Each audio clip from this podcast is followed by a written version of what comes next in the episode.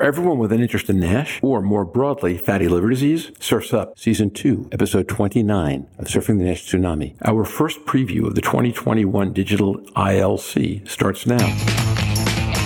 Yeah, of course, we will discuss multidisciplinary management that are related to the huge impact of uh, NAFLD and associated metabolic derangement, not only on the risk of liver disease, but associated cardiovascular conditions, renal disease, also some specific forms of cancer. This condition cannot be considered as a, a liver disease only, but it's a multisystemic disease. So I think there's work to be done there. There's work to be done on therapeutic monitoring. There'll be data presented relative to that. And then long term patient outcome measures. That's the other hot topic area where we can really begin to bend the needle. And as we're able to show long term outcome measures with non invasive tests, we have the unique ability to step forward, lean in, and potentially leapfrog liver biopsy as an endpoint for NASH clinical trials. I'm excited to see that we're now looking at the lifestyle intervention because for a long time it hasn't been the focus of where we're going. And I think we're getting more and more evidence that it's going to be the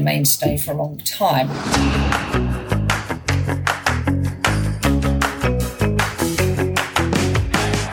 Every week, a global community of fatty liver disease stakeholders comes together to explore the most important challenges in diagnosing, treating, and developing medications for patients with fatty liver diseases. Join hepatology researcher and key opinion leader Dr. Stephen Harrison, liver wellness advocate Louise Campbell, pricing and forecasting guru Roger Green, and this week's guest, hepatology researcher, key opinion leader, and EASL scientific committee member Professor Luca Valenti, as they preview the upcoming Digital ILC 2021 conference, this week on Surfing the NASH Tsunami.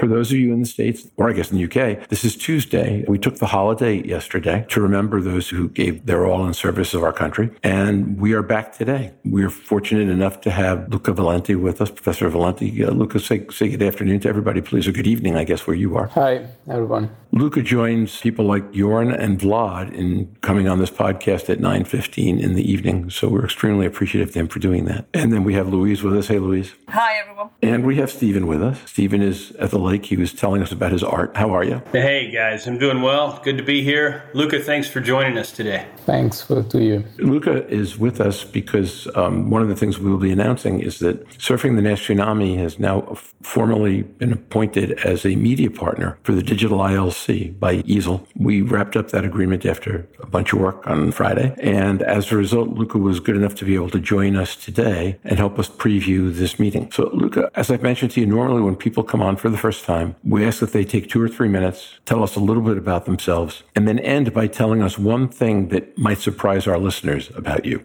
Okay, Roger, thanks. Well, actually, as you told, I'm here because I'm part of the EASL Scientific Committee and the governing board. I was involved in the organization the International Liver Congress, which will be partnering with you. And we'll be very glad to introduce you uh, some aspect of the program of the ILC, uh, which I think are very exciting. So, for those who don't know me, I'm a professor of uh, internal medicine at the University of Milan and been working in the field of uh, hepatology, in particular uh, metabolic liver disease, fatty liver disease, and NASH since many years right now, particularly in the field of genetics. And what uh, you don't know about me, I mean, we were discussing before, Roger, actually, I'm a great fan of uh, AC Milan, which is not surprising uh, since I work at Milan University of Milan and can't wait to have the opportunity to see again my favorite football team live in the stadium with my son. Did you grow up in Milan or have you only uh, come there for your work? Actually, I grew up very close to Milan uh, in the countryside, but that's about uh, 40 kilometers. It's very close to the city. And I studied in Milan, and after a short period in the US, Columbia University, where I studied diabetes and metabolism, I came back, and then I got the position at the University of Milan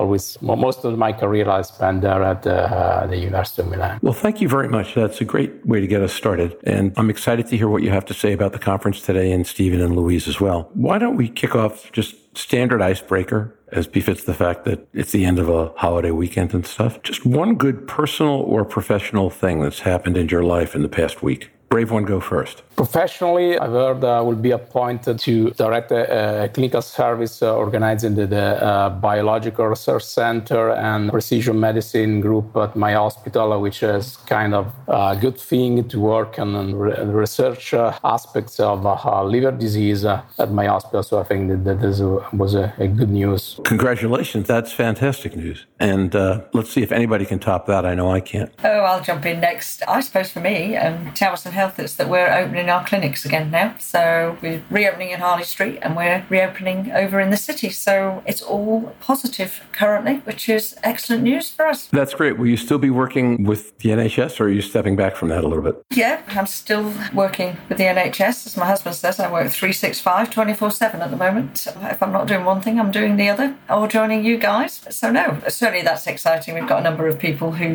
have been waiting for the clinics to open to get their FibroScans independently. And I think looking at COVID recovery scanning in the NHS as well. So everything's certainly positive for us at the moment to try and assist in all of those areas, which is good. That's fantastic, Stephen. Yeah, I can't beat either of those. All I can say is I'm happy that uh, screening for clinical trials appears to be continuing to pick up. We're having uh, record months for screening here in Texas for NASH clinical trials, and just hopeful that we'll be able to generate positive data so that we can keep the field moving in the way we need it to move. That's great, Stephen. Thanks. And I can't even match that. I would love to have been able to talk about how we got to our new digs here in Texas and my recording site was exactly what I wanted it to be. But without regaling you folks with the details, let's just say nothing is exactly what I'd hoped, except that we are doing the podcast today. So that's a good thing. I guess what I'll have to settle on instead is the partnership with EASL, which is really exciting. I'll talk about that more during during the business portion of our program. But we're going to do some things as part of that that we've just not done before and tried some new things. Very exciting. Really good stuff. With that, let's talk a little bit about the conference. And I want to ask a few questions. And then Stephen, Louisa, obviously feel free to jump in. You say you're on the scientific organizing committee. Now, what exactly is that group responsible for organizing for the conference? Well, actually, we are involved in um, basically drafting the scientific content of the conference and organizing the, the session, uh, the symposia, the collaborating with the, those who are organizing the postgraduate course and the basic science seminar, and evaluating the abstract and uh, drafting the oral session and so on. So the, the, this is related to international the, the but we are also involved, in, of course, in organizing all the other EASL events like the NAFLD Summit, which will be held, uh, for example, in the autumn, and that's it's mainly uh, concerning the ILC. That's great. So this is a digression. But since this is a NASH podcast mostly, the idea of the NAFLD Summit is very exciting. Is there anything you can share about that before we go back to ILC? Well, concerning the summit this year will be organized by me with Quentin Anstee and Anneli Järvinen, and it will be especially focusing on uh, translational research and the field of NAFLD, the identification of new targets uh, uh, and new biomarkers for this condition. So I think it will be kind of also complementary to the ILC, and I'm very excited to the to this meeting and advise you to, to participate to hear the, the latest news in science concerning to fatty liver disease. Well, congratulations. That's really exciting. Was there a specific reason that motivated EASL to do the NAFL Summit as well? Well, this summit is uh, one of the key conferences organized by the EASL. We have a liver cancer summit, for example, and we try to organize summit related to the most hot topics uh, in hepatology to update on the science, the drug development, and so on, and involve also the, the industry and the companies in the field. This is particularly focused on a specific aspect which cannot be done so extensively in general uh, conference, which uh, like the ILC, which presents all the latest news uh, in the whole field of hepatology. So let's go back to ILC for a minute. let's go back to ILC, not just for a minute. Uh, what is the one thing about the ILC that you find most exciting? This year? This year, uh, we'll have a new platform compared to the first digital ILC we have last year. And this will uh, provide the, the possibility to have additional features, some exciting new feature like the possibility to relate and connect with uh, peers and personalized suggestion to specific content that you may be interested in based on your specific profile. And it will also give you the possibility, for example, to network with people working in your area of expertise advertise and uh, to set up meetings and so on. So I think there will be a lot of possibility of networking, uh, even if you won't be able to be there, which will render this experience not to miss. Will, will you be doing formal, well, I guess what they call are speed dating kinds of sessions where people just meet for a couple of minutes and talk and go from talk to talk to talk, person, person, person? We are discussing it, but there will be uh, certainly the possibility to people in dedicated virtual rooms. In terms of the content of the meeting, are there any specific? I know you can't talk about what's in the abstracts, but we can talk about the titles and the sessions. Are there any particular topics that are going to get a lot of attention that you think people will find interesting or want to be involved with? I was particularly dedicated to drafting the fatty liver disease or NAFLD session, and we will have exciting data from the original presentation session, both from uh, the NAFLD uh, dedicated oral abstracts and the symposium as well. This year, the symposium will be uh, mostly dedicated to the clinical management of NAFLD, both the multidisciplinary management of the disease, the advanced and the therapeutic development, uh, and the role of lifestyle management uh, in the management of this condition. The oral communication, we will have also important novelties uh, which will be presented in the, both the general session and in the late breakers, and this will be a particularly exciting session where results of both uh, I would say, early stage trials and late stage trials will be presented. So we will cover the broad the, the whole spectrum of uh, drug development uh, in uh, NASH from the first in human studies with new therapeutic targets coming from genetics, for example, to phase two studies, new promising drugs acting on metabolism, and new targets to initial results from phase three trials, which will uh, report the, the, the, results of uh, the drugs in, most, in the most advanced stage of development. And we will also have the new data on combined non invasive biomarkers able to identify patients at risk of liver disease and to monitor disease progression. Stephen, Louise, do you have any questions for Luca at this point? Well, it sounds like a terrific agenda and a terrific group of topics to discuss and go through. There's been, as you know, Luca, a wealth of data that's come out since AASLD, and it seems like every six months the amount of data that comes out exponentially rises. I was just looking back on some work that we've done with Litmus, for which you're a part of as well, and just two recent publications looking at non-invasive markers sequentially, combining FIB4 plus FibroScan, you know, liver stiffness to predict development of cirrhosis. And there are many others. You know, that's just touching the tip of the iceberg. There's new data with ProC3, new data with ELF, new data with other sequential combinations of tests to include MRI plus additional clinical variables. So we're beginning to really dive into how effective these non-invasive tests tests are for three different contexts of use. And I allude to this all the time. We have to get better at diagnosing the at risk NASH patient. I think we're relatively good at excluding disease. We're not yet there on identifying advanced disease or where is it? You know, are they F2s, F3s, F4s? We're just really good at telling you you don't have disease, but we're not really good at pigeonholing you into a disease category once you have been identified at risk. So I think there's work to be done there. There's work to be done on therapeutic monitoring. And I suspect Luca, there will probably be data presented relative to that. And then long term patient outcome measures. I think that's the other hot topic area of where we can really begin to bend the needle. And as we're able to show long term outcome measures with non invasive tests, that's where we have the unique ability to step forward, lean in, and potentially leapfrog liver biopsy as an endpoint for NASH clinical trials. I don't think we necessarily have to always compare ourselves to a biopsy. If we're able to take a non invasive test and link it to an outcome, the next step is taking that non invasive test showing there's improvement in the non invasive test and linking that to an improved outcome. And I think that's where the exciting data will be generated over the next six to 12 months. And then the therapeutic area is one that's incredibly exciting, uh, not only as monotherapy, as we begin to break down therapies into those that are good for cirrhosis, those that are good for non cirrhotic NASH, injectables versus orals, those therapies that have extra hepatic benefits on liver disease, on glycemic control, atherogenic lipids, renal function, and the like will be will be exciting to see. And then the combination therapy paradigm is really just beginning to grow wings and take off. So just touching the iceberg on those two topics would keep us going for a long, long time Luca, without even discussing other aspects of fatty liver disease, liver transplant, liver cancer, and those sorts of things. So I'd be interested to know if there's any new epidemiologic data you think that's going to be important that could be highlighted at the meeting. Yeah, there would be, as you mentioned, and I completely agree with your point of view, this related to the biomarkers will be a, very important point in the, in the, future, that the ability to correlate the biomarkers with the long-term uh, hard clinical outcomes in the disease, and we will have data on a combination, for example, biomarkers and liver stiffness measurement that will be related to the ability to rule in the disease.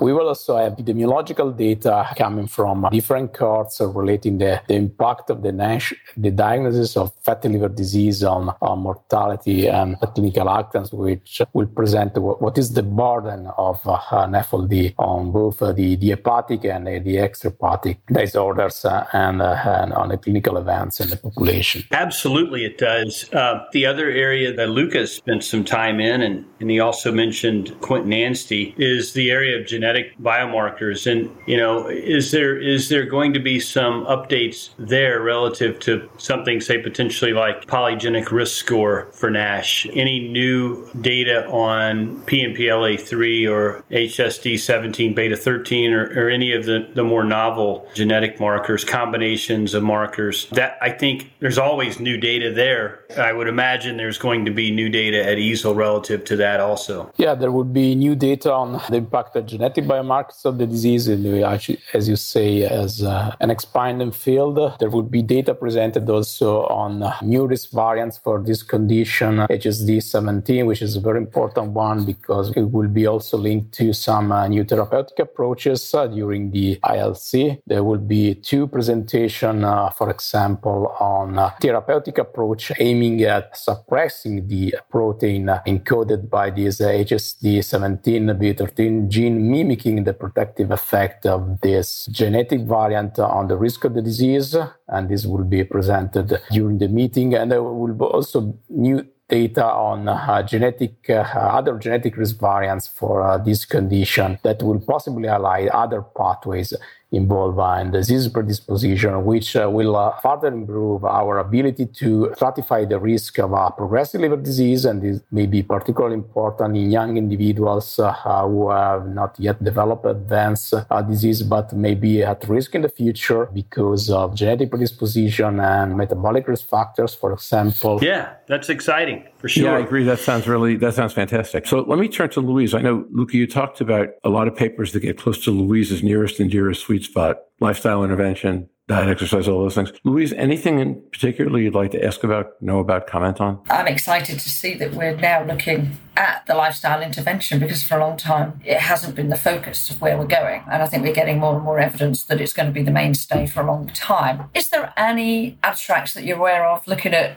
when Stephen talks about the genetic markers as who responds better to certain lifestyle markers, certain interventions? Because if we could pick out who's not going to respond to exercise or who's not going to respond to various different models that we use, then we can tailor lifestyle modification particularly that maybe get more enthusiasm for patients? No, we, we will not specifically ask uh, presentation focusing on the on this aspect. Uh, although the the impact of lifestyle on NAFLD with will be covered a lot. We will have uh, the whole uh, postgraduate course uh, on the lifestyle uh, and the liver, so impact of lifestyle on the risk of not only on FLD but also uh, in general liver disease, and focus section on on the lifestyle management of FLD. So we, we know that actually individuals uh, at higher genetic risk respond tend to respond to, for example, weight loss and, and lifestyle management. we, we don't yet have the answer and there, there won't be specific data, unfortunately, on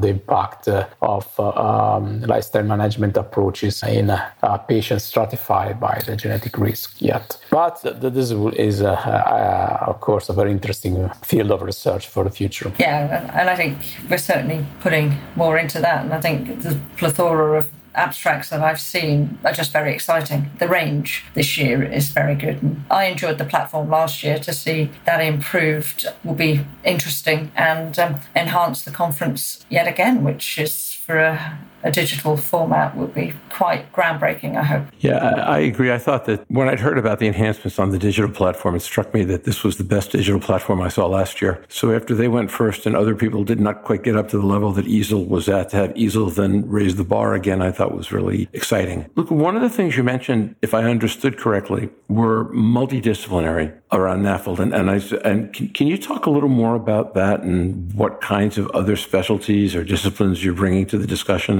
some of the titles that might be on that subject, perhaps? Yeah, of course, we will discuss the most important aspect of multidisciplinary management that are related to, as we discussed before, the huge impact of uh, FLD and associated metabolic derangement, not only on the risk of liver disease, but of associated cardiovascular conditions, uh, renal disease, for example, also some specific forms of cancer, so that this condition cannot be considered anymore like just a liver disease only, but it's a multisystemic disease disease, and we will have to manage in clinical teams, which would be hopefully led by an hepatologist, but we will have to include, for example, an internist, a specialist internal manager to manage a team, uh, an endocrinologist to manage uh, diabetes and complication, the cardiologist to manage cardiovascular disease associated coronary heart disease, and so on, the nephrologist for patients who, with uh, renal involvement, a nutritionist, which will be, as we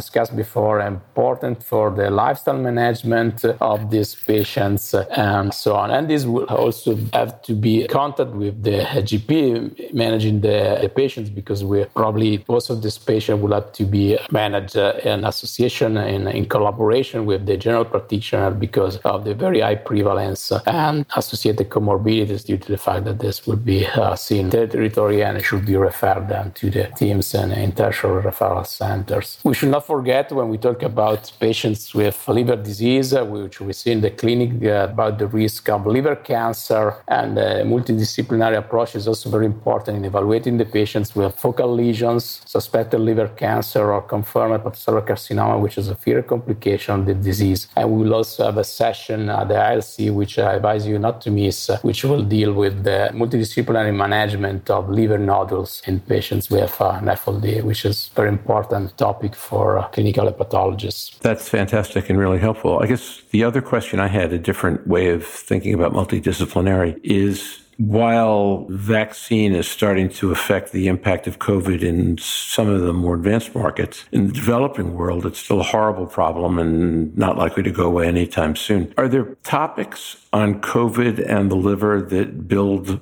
on both the, the idea of, of, that patients with liver fare worse if they get COVID, but conversely, that patients with NAFLD have an inferior outcome if they then proceed to develop COVID. Will there be much on the subject? Yeah, exactly. We will have uh, also presentation highlight or confirming with uh, corroborating with uh, complementary data what is uh, already appearing in the literature so that patients with NAFLD or metabolic dysfunction associated with uh, fatty liver disease uh, may be at increased risk of developing COVID-19 and in particular severe COVID-19. And this may be independent, this increase in the risk may be independent of classical risk factors factors, metabolic risk factors for COVID 19, such as, uh, for example, obesity, mainly obesity and type 2 diabetes. We will have a simple presentation and uh, reporting the experience uh, in uh, South America and this condition reported impact of COVID 19 on these outcomes. And this is particularly important because the from data in the literature, it is emerging that uh, whatever the mechanism linking fatty liver disease, NAFLD, to severe COVID 19, uh, whether or not liver fat accumulation as a causal role role in determining inflammation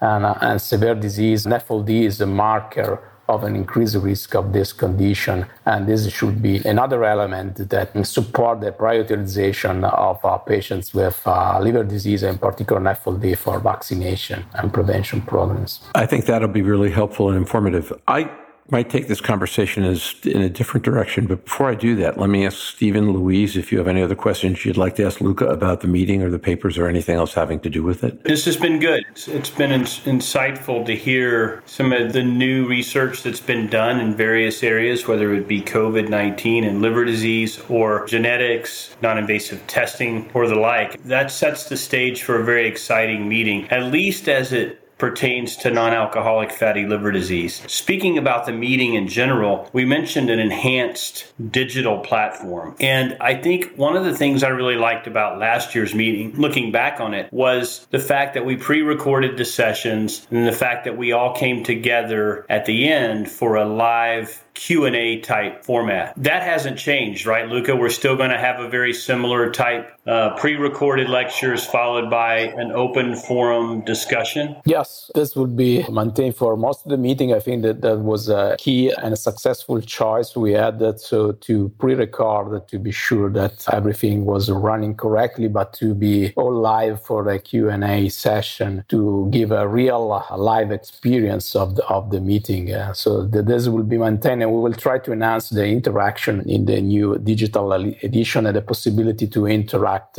with the speakers and with the chairs and among the participants as well. And, and we will also have uh, other improvements as well. For example, we will improve the poster session, the poster tour. So last year, the uh, the, the, first edition, the, the, there was some problem, for example, in view the posters. Uh, the, this year, the, the experience will be much better, and we have a short presentation, the poster we will try to further improve the live experience of the meeting. Yeah, that's terrific. I don't mind giving a Q&A session at 4 o'clock in the morning, but giving a lecture at 4 in the morning might be a bit challenging. So I like the fact that we can pre-record the, the sessions and then come on live. My only wish is that we could do that in our pajamas rather than dressing up, you know, at, at 4 in the morning but that's okay. You can be in a shirt and tie and shorts. Heaven knows that's been done enough in the pandemic. No, that's true.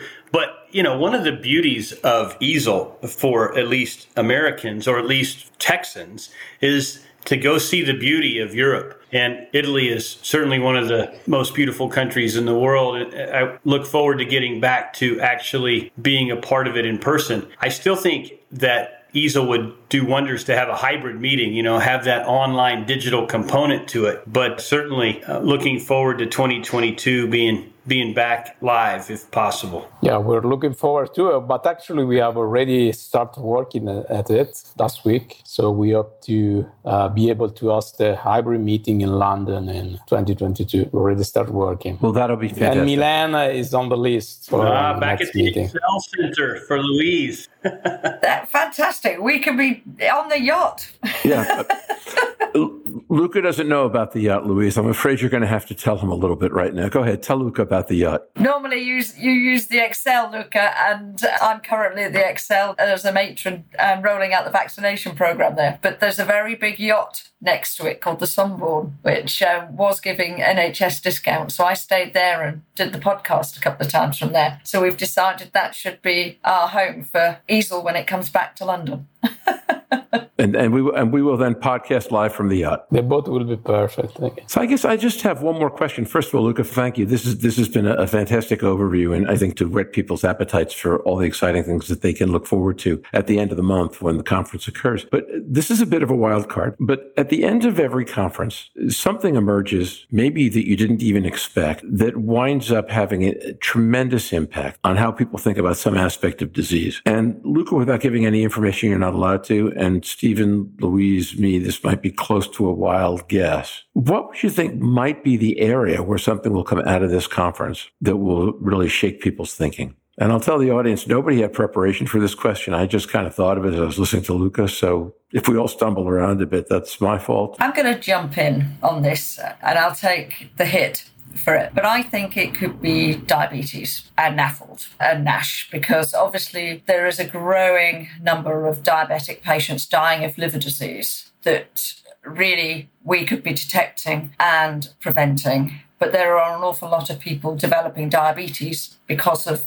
poor liver health. And I think I would like to see that, although we've wrapped this up over the last few years in various other conferences, um, last year, obviously NASHTAG, the recent Global Summit, and AASLD last year, actually the World Health Organization now with International NASH Day. I think we're almost there, where maybe this meeting could be the straw that breaks the camel's back, and we could really see screening of diabetes, location of early liver cancers, and cirrhotic states that we can reverse. And actually moving forward, that's very exciting. If we can open this door now between endocrinology, diabetes, and that awareness, I would love this conference to deliver that. Stephen Luca, next. Well, I think it would be only appropriate to have Luca tell us his thoughts since it's his meeting. Then maybe I can add some color around that. But I'd love to hear Luca's thoughts. Well, I mean, I love uh, to hear more about uh, the, the impact of diabetes and how will be uh, improve uh, absolutely where we'll have new data telling us how to better uh, identify patients with diabetes risk of disease progression and probably we'll have also results concerning drugs and therapeutic approaches that will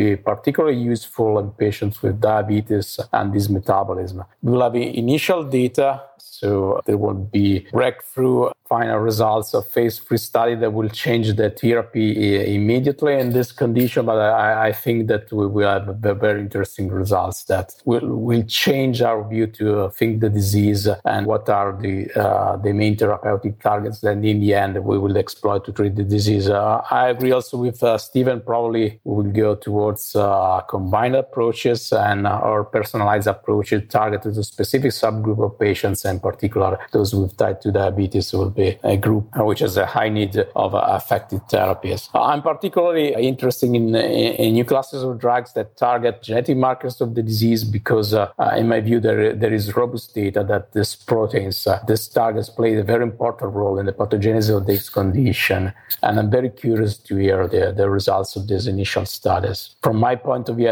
I think that they, they will may change the, uh, the strategy, the therapeutic strategies in the future. But that would be big.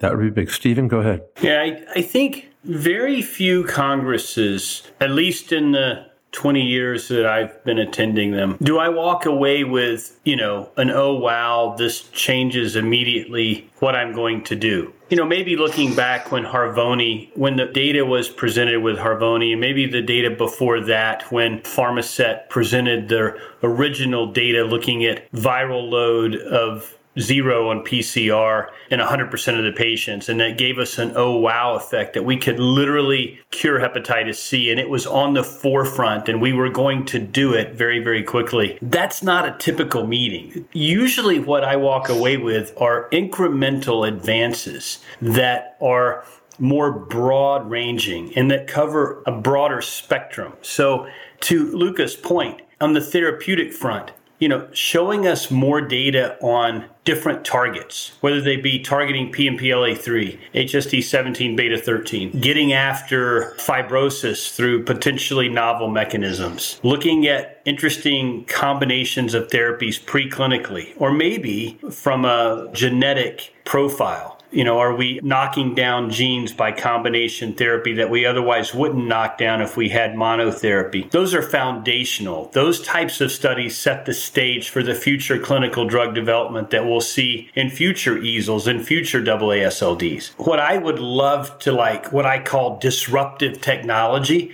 what I would love to see us show, if not here at a future meeting, is taking those steps that begin to crystallize endpoints for NASH drug development in the sense that today we're using histopathology, but we're using a blunt instrument to define endpoints. We're using semi quantitative assessment for ballooning, lobular inflammation, portal based inflammation, fat, and fibrosis. And we have this super wonderful technology called AI Digital Path. And how do we incorporate that now and overlay that with semi quantitative analysis? Just looking back, where we've seen drugs fail, is it really the failure of the drug or the failure of the endpoint to pick up the changes that were occurring with the drug? And we've learned through data published predominantly in the Journal of Hepatology that there's intense variability in liver biopsy reads from one pathologist to the next. And so the next iteration is a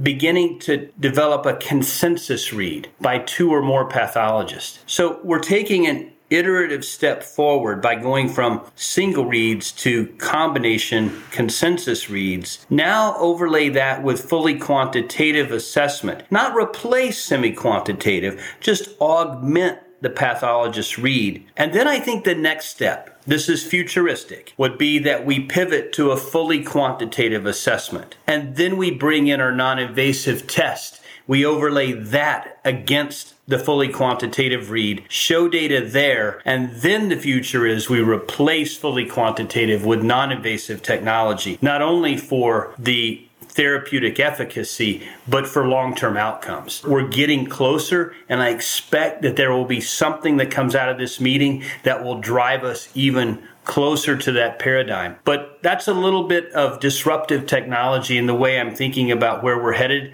with drug development and NASH. But I'm excited to see what's going to happen relative to that. So, um, Stephen, you've talked about that subject a bit recently, and I was actually going to steal it as what I was hoping for, but you talked about it before I can steal it. So now I'm going to have to get creative really quickly. I had the experience this weekend of uh, looking for television sets and realizing that every generation has better clarity and better color. The broad reaction to aldafermin, which was only a week ago, right, was that this may be more complex than simply NASH drugs fail. The stock market reaction, which punished some drugs more and Akero virtually not at all, for example, suggested that they didn't see this as a class failure, but simply as an idea that things are getting a little more complex. So, what I'm looking for from this meeting really is for the stories that are told about the drugs and the genetics together to improve the clarity of the picture on the screen. I think you're right. It's very rare that you come out of a meeting with one paper that goes, holy wow. And usually, if that's going to happen, you know about it beforehand.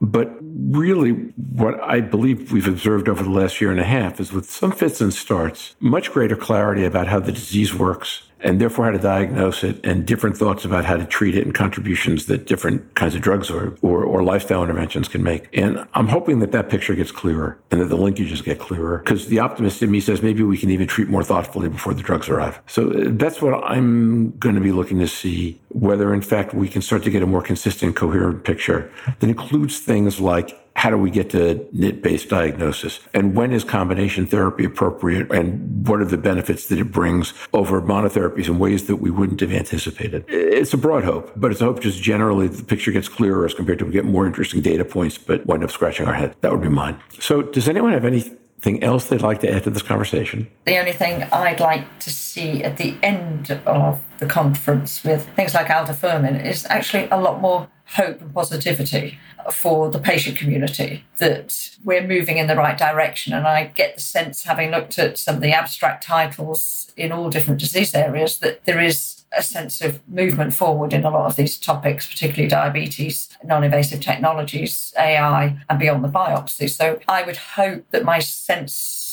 of feeling from the abstracts is that that's where we're heading and that there's a lot that the patient community can take forward and I can take forward with the patient community. I completely agree. I mean, there would be as Stephen discussed before, uh, new data on a quantitative assessment of uh, liver biopsy presented and a comparison between different biomarkers and some uh, initial data on uh, the impact uh, of uh, the ability of biomarkers to predict long-term outcomes. So I think in this way uh, a significant step in the direction. And I hope that this in the future, and I, am confident that, the, that, that, this will happen. I share uh, Stephen's vision, uh, will help to select better biomarkers, uh, which will improve uh, also the, uh, the clinical trial process and, will avoid to, I say, waste even good drugs that maybe fail or not because they're, they're not good therapeutic approaches, but because of the, we were not, it's still difficult to demonstrate their uh,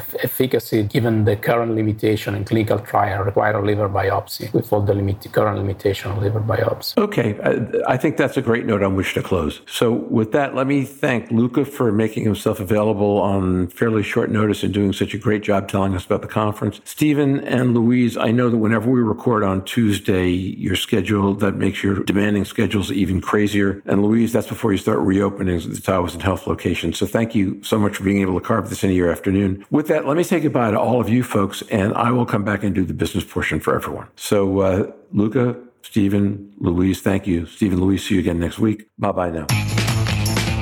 This is the business report for season two, episode 29, Surfing the Nash Tsunami, and we have a lot of business to report this week. What does it mean that Surfing Nash is an official media partner for the Digital ILC 2021? We're very excited to announce, as we did earlier, that Surfing the Nash Tsunami will be a media partner for EASL at the Digital International Liver Congress 2021, scheduled to run June 23rd to 26th. In terms of scheduling episodes, not much will change from last year. We'll hold a second preview session in two weeks, and then same day podcast on June 24, 25, 26, and finally a wrap up episode to be recorded June 28th and released on June 30th. We will announce a list of panelists and guests within the next two weeks. One wrinkle Stephen will not be available in real time for the same day podcast, and Louise will be available for only one. So, our current plan is to have different panelists and interview them throughout the conference and to release their interviews as separate events, almost conversation length. We're also talking with EASL about posting interviews previewing some of the conference's more exciting sessions as separate, shorter posts before the conference begins. Another wrinkle we're exploring making the same day podcast available to a limited number of live listeners. The way this is worked, you'd fill out a form telling us your email address and which sessions you would like to attend, and we email you back an invitation. We're planning to run one small offline test of the technology next week, and if it passes, begin the invitation and request process when we post our next EASL preview session on June 16th. Listener numbers just keep growing. Last week saw the second most downloads of any week in the history of the podcast, behind only the week of March 16th. Now, that week combined the launch of Liver Healthy from Echosens, Cronwell, and Modify Health, week after traffic from the NAShdAQ preview, and a chemtrail, if you will, from the January 31st FDA webcast. It's interesting. People are coming less often and downloading more episodes when you're here. Could any of you educate me as to why this is happening, uh, what it means, and what you think we can do about it? Surfing Nash welcomes Madrigal Pharmaceuticals. Next week's episode is a discussion of the Global Liver Institute's U.S. NASH Action Plan, led by our friend Andrew Scott, Director of Government Affairs at GLI. It will take place immediately after the end of International NASH Day. This episode will be sponsored under a joint grant to GLI and Surfing Nash from Madrigal Pharmaceuticals. Rebecca Taub, founder, director, CMO, and president of R&D at Madrigal will be with us. As the last line of the movie Casablanca goes, this could be the beginning of a beautiful relationship. I certainly hope so. And with that, I want to thank Luca Valenti, Louise, and Stephen for a great conversation today. Mike for taking material from a Tuesday recording session and getting it posted the next night, as he does at the end of every three day weekend in the States. And as always, Eric and Polly for all the things they do. We will be back at the end of International NASH Day on July 10th to discuss Global Liver Institute's U.S. NASH Action Plan. We hope to hear from you before then about the live audience for the digital ILC podcasts, ideas you have about having folks attend more often, and anything else you desire. We also hope you'll join us on the 10th. Until then, stay safe, surf on. Bye bye now. You've been listening to the Surfing the Nash Tsunami podcast. Have any questions for the surfers? You can send them to surfingnash.com and we will answer on the podcast or the website. Thanks for listening. See you next week on the podcast.